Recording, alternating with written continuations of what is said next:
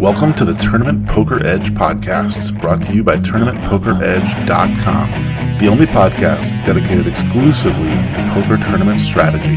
Now, here's your host, Clayton Fletcher.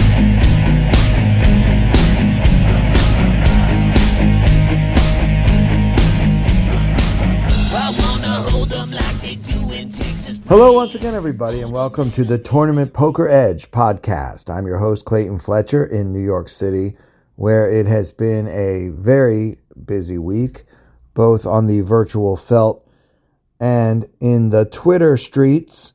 I want to start with the uh, latest disastrous tweet by beloved poker personality Marle Cordeiro uh, now, Marle is someone that we have discussed on this podcast a long time ago. Many of you will know her from her many appearances on Poker After Dark and in the podcast that she co hosted for a short time with Jamie Kerstetter. Uh, I believe it was called The Rake, a little of a tip of the cap to our favorite movie, Rounders, in which Edward Norton's character describes women as the rake. So we had two women discussing poker related issues and other topics.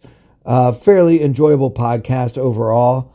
But Marle is, to use a current popular buzzword, problematic. Okay, for example, on May 2nd, she tweeted, When the left gets outraged, it's a good sign you've struck gold. Um, I don't know why she would tweet that. I don't know why we want to try to outrage each other. I believe in a civil discourse. Although, of course, I understand the appeal of pressing buttons in order to get clicks. And I guess that may be what she does. But she very much outdid herself this week when she tweeted something that she has since deleted. But the essence of it was that there are two ways to help women, or I believe she used the word impact women in poker. And one is to get up on a soapbox and complain about injustices. And the other is to put your head down and do well at the game. So, and then at the end, something snarky like only one of these requires talent or something like that. Uh, you know, she rubbed a lot of people the wrong way with this messaging, and I decided to engage with her, and I wrote a uh, a parody of that tweet myself because that's kind of how I, as a comedian, like to communicate. But the bigger issue is still whether or not we are welcoming to female players and whether or not we should be welcoming to female players. It seems to be universally accepted that the very low turnout among female players for the World Series of Poker main event is an ongoing problem. Uh, we are very short of solutions.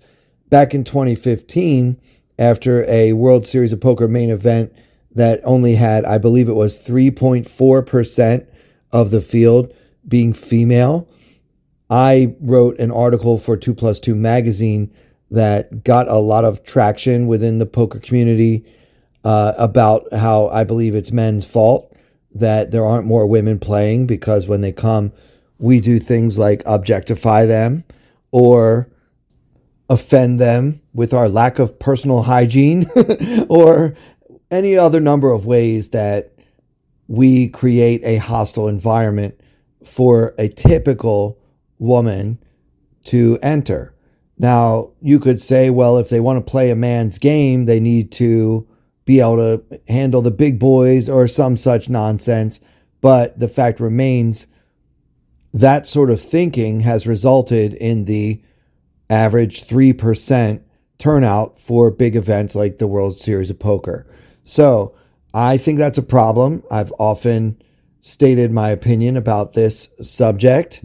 I think that in a game where your physical strength is not to your advantage, poker should be a level playing field, and because of the behavior of men, many female players are turned off to the idea of playing the game, so they might go play live a few times and then basically decide that they don't want to do that anymore and find another hobby rather than joining the ranks of the multitudes of players who come to the casino, enter the poker room as a distinct underdog, have a great time anyway, and come back again next week, occasionally winning, but over the long run, losing and making the game more profitable for the more skilled players.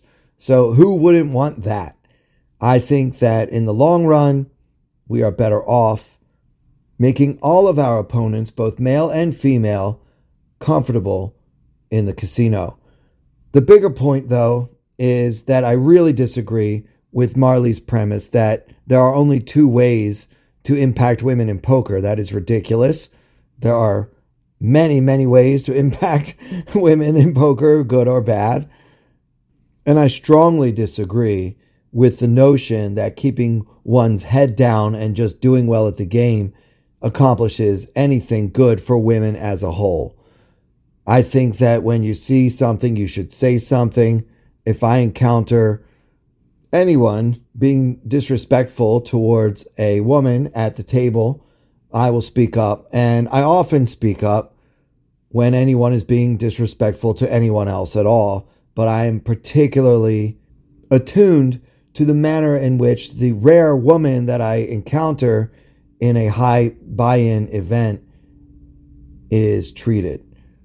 Now, maybe this has something to do with the fact that I learned poker from my own mother and I saw what she went through in the uh, highly sexist world of poker, and I want that to end.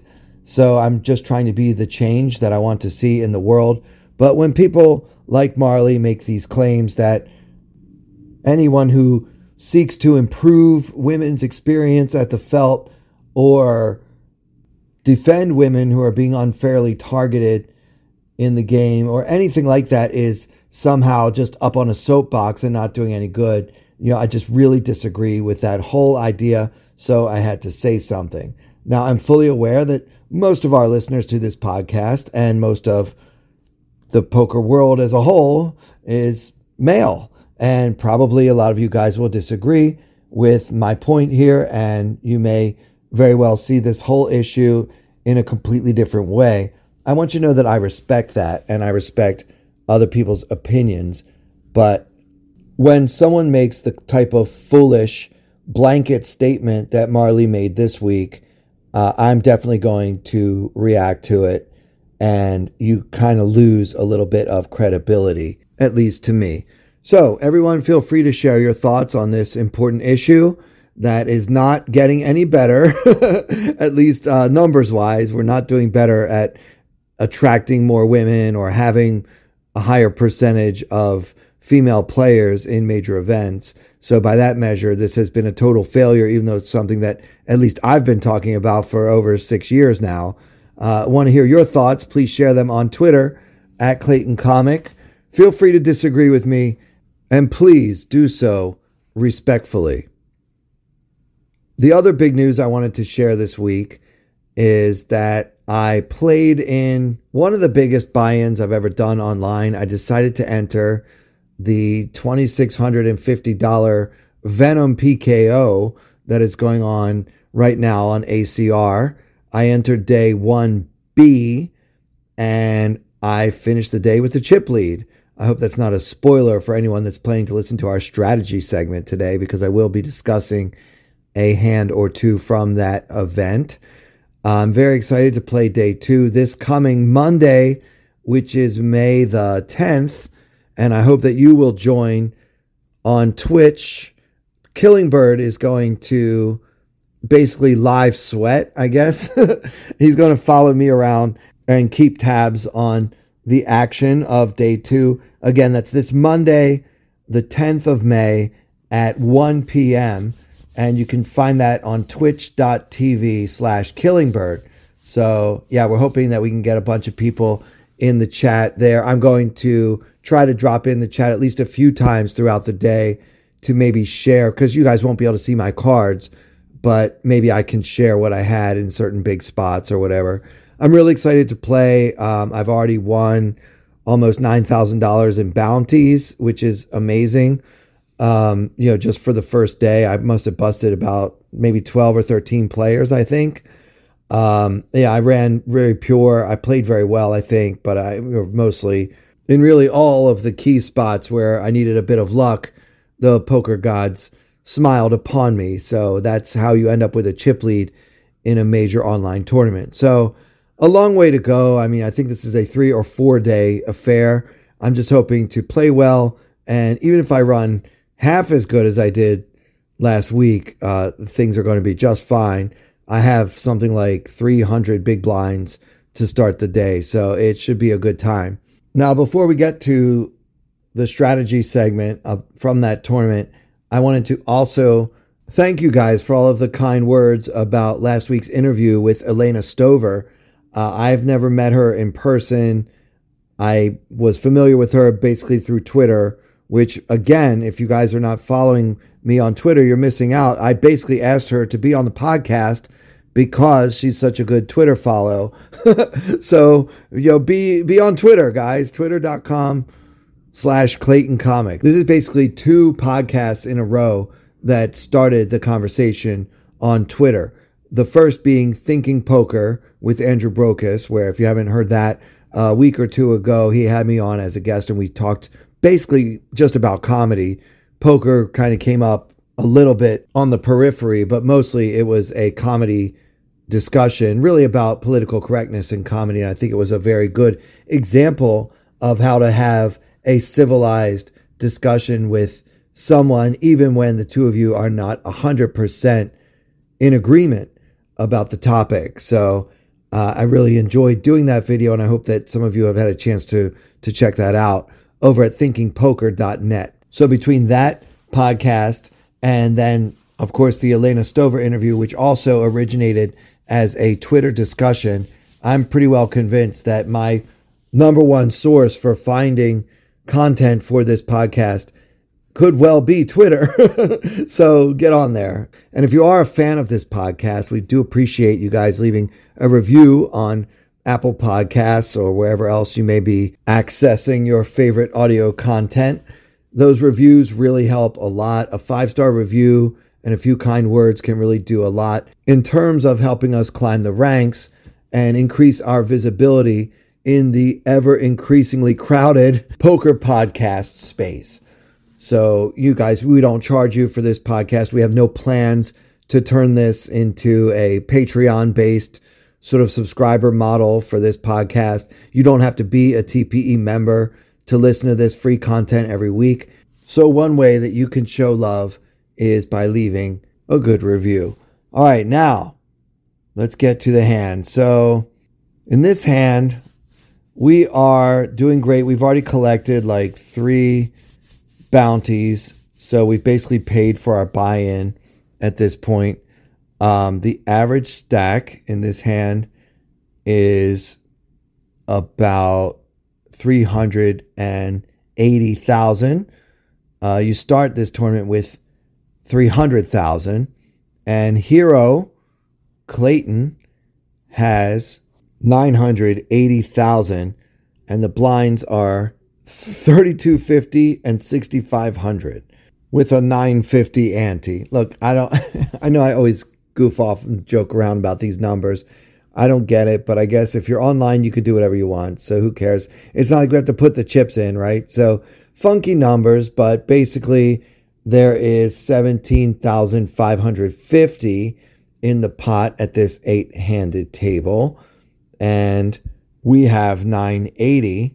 So we have about 150 big blinds, and our M is about 55, 56, somewhere in that range. So uh, we are in first place at the moment in the tournament. So obviously we have our whole table covered. There are a lot of 400 ish stacks around us.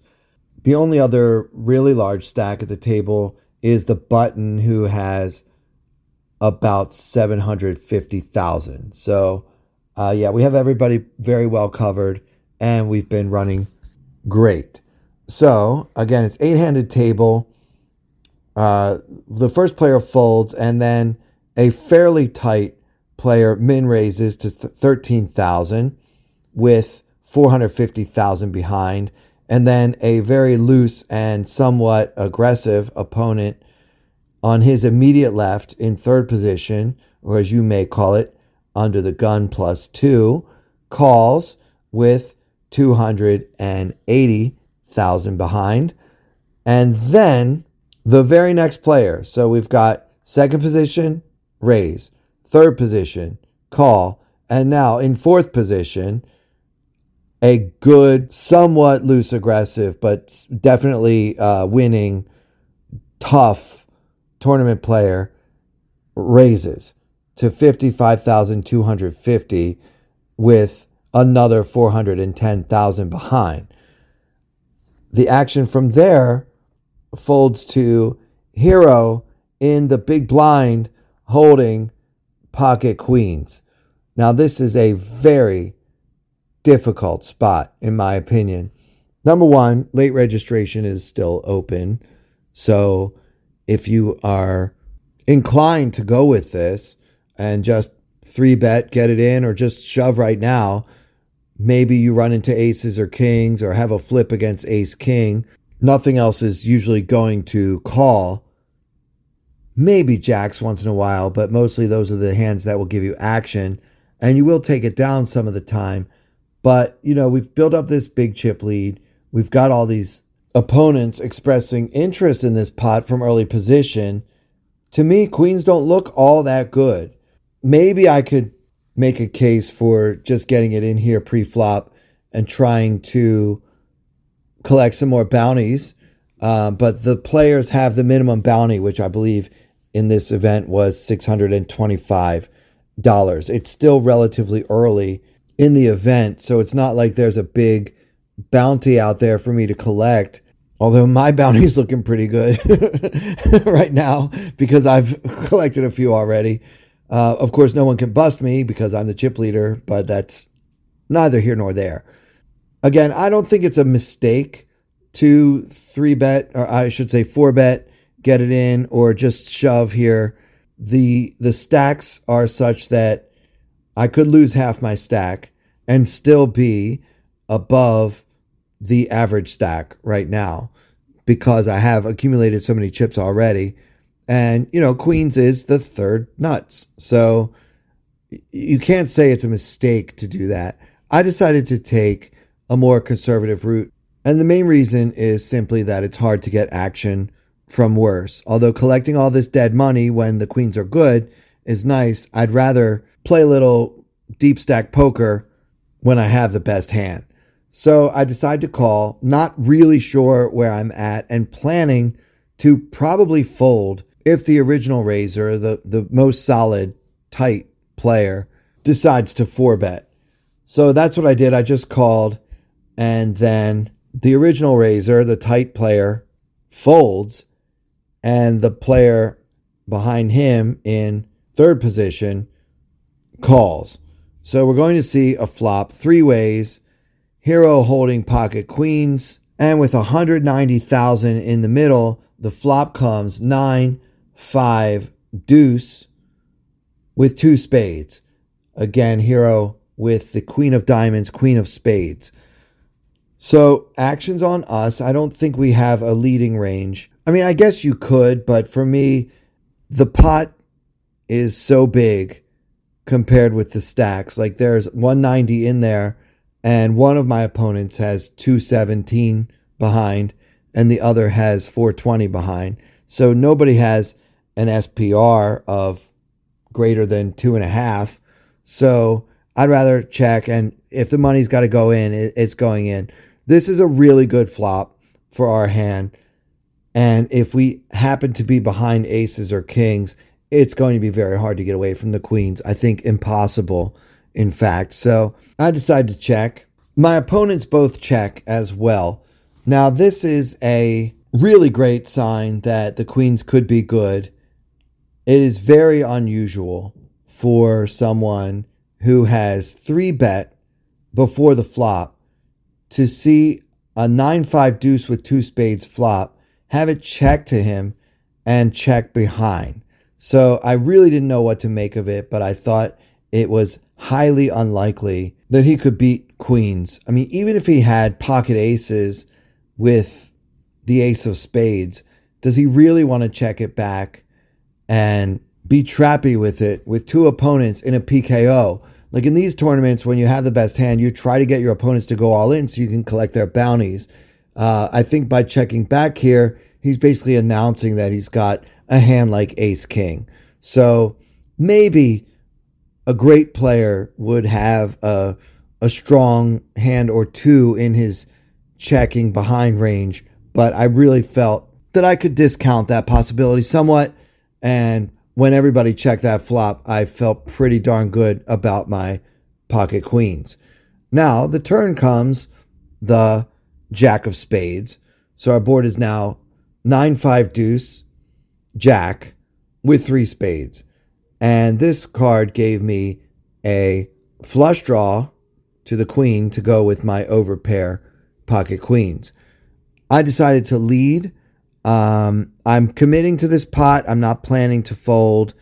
I just wanted to try to get a little action from a hand like ace king with the ace or king of spades that now picked up a flush draw, uh, possibly ace jack, could be in the middle players range. He is a very loose, aggressive, kind of fishy guy. So I thought that he could actually have ace jack and just called twice with it before the flop. So, yeah, those are the kind of value targets here. Maybe a hand like pocket tens, especially tens with the 10 of spades, might be tempted to call a small bet. So, because I'm targeting a relatively weak range to give me action, I had to downsize my bet. And so I made it just 57,000 into the 190 pot. So, less than one third of the pot. And my opponent, my first opponent folded, and the original three better called. So now I think he's going to call with a pretty wide range. And I believe that a typical opponent in this type of tournament, a higher stakes buy in, like main event type of scenario on ACR, most of these players, their strategy from early middle position after an early position raise and an early position call would generally be very much value heavy for three betting, especially three betting relatively small as he did. I felt like his range was mostly high pairs and ace king. So, what am I really getting action from with my little bet? I'm hoping he's got pocket tens, right? I mean, that's if he's got a pair, I'm hoping it's pocket tens. Otherwise, I want him to have two high cards, one of which is a spade. So I'm happy that he called, but I'm still a little bit unsure of where I stand. And mind you, I didn't make my life any easier by underrepresenting my hand in the first place, although I think I still stand by my rationale for not four betting before the flop. So here we go. The river comes the 10 of clubs for a final board of 9 5 deuce, jack, 10 with three spades. Again, hero with the pocket queens, including the queen of spades. So, to bet or not to bet, my opponent has a little more than a pot sized bet left here on the river. He's also got that all important progressive bounty at $625 that I could possibly collect if I manage to bust him. So I check and he bets 120,000 into the 300,000 pot and he's got another 240ish behind. So he puts in a third of his stack, which is a little more than a third of the pot. And I'm really torn here. I mean, it felt like it could be pocket tens.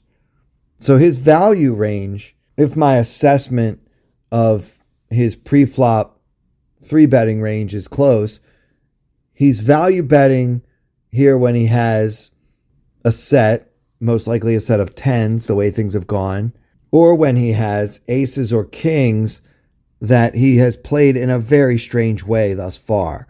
So I couldn't really find too many reasons to check shove on him here because he's either bluffing with an ace high type of hand that missed a flush and can't call a shove, or he's value betting with I can't think of a hand that he's value betting that I can beat. So I decided to just call. As much as I wanted to collect another bounty, I decided to just call. And to my surprise, my opponent turned over the ace of clubs, jack of diamonds. So a pretty aggressive three bet from early middle position pre flop. And then he had to kind of play it slow, not knowing exactly where he stands on the turn when he makes a pair of jacks with no flush draw. And then when I checked the river, he decided to go for value with a top pair hand. But even there, I'm not sure that he's calling a shove for all of his chips because what can he beat that I play that way? Thought that was a pretty interesting spot. Maybe I somehow could have played it differently and collected that bounty. But what really struck me about it was how hard it actually is to estimate a range. You know, I didn't have ace jack in the range there. I think that most players would actually fold ace jack when it goes raise call early, early. I know I do. Maybe I'm too tight. I mean, we've talked a lot on this podcast about how far I take the importance of position. I have no problem folding ace jack after two players on my right have opened from early position, opened and called, I should say. So I don't know. I, apparently, that's just me because this player decided to go for it, but then having gone for it, he wasn't really sure how to proceed. And he ended up kind of taking himself to value town, I guess, with top pair there on the river. I mean, I suppose that my underrepped hand in the big blind, I could have a jack, I could have one pair and call. Right? If I had like ace 10, a lot of hands that I could actually call that he is beating on the end. But when he makes that little value bet on the river, if I do check raise and go for the bounty, am I ever really going to get it? I think that this player would have folded. But we'll never know, and that's not really the point of the exercise anyway. I hope you enjoyed the hand, and I hope that you will join us on twitch.tv slash killingbird on Monday, May the 10th, 2021, 1 p.m. Eastern Time. That's when it all kicks off. I'm going to try to join in the chat and say hello to everyone and, and thanks for the good vibes and everybody rooting for me. This tournament is going to have a guaranteed prize pool of at least $5 million including the bounties. And I've already taken a small piece of that pie, and I'm very hungry for more. That'll do it for this episode. Hope to see you guys on Twitch on Monday. And so, for everyone here at Tournament Poker Edge, I'm Clayton Fletcher. Thank you so much for listening.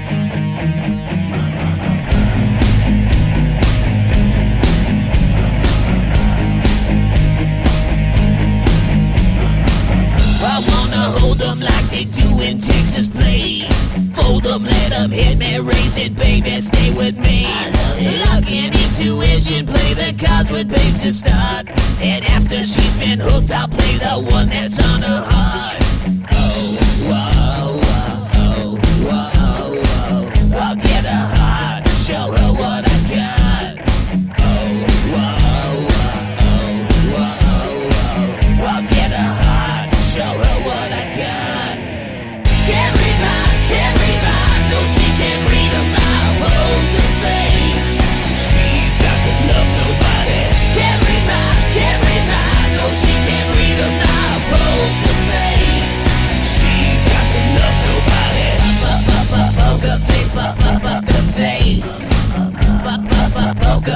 Face, poker face. I wanna roll with her, hard pair we will be.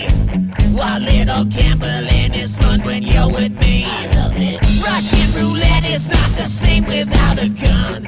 And baby, when it's love, it, it's not rough, it isn't fun.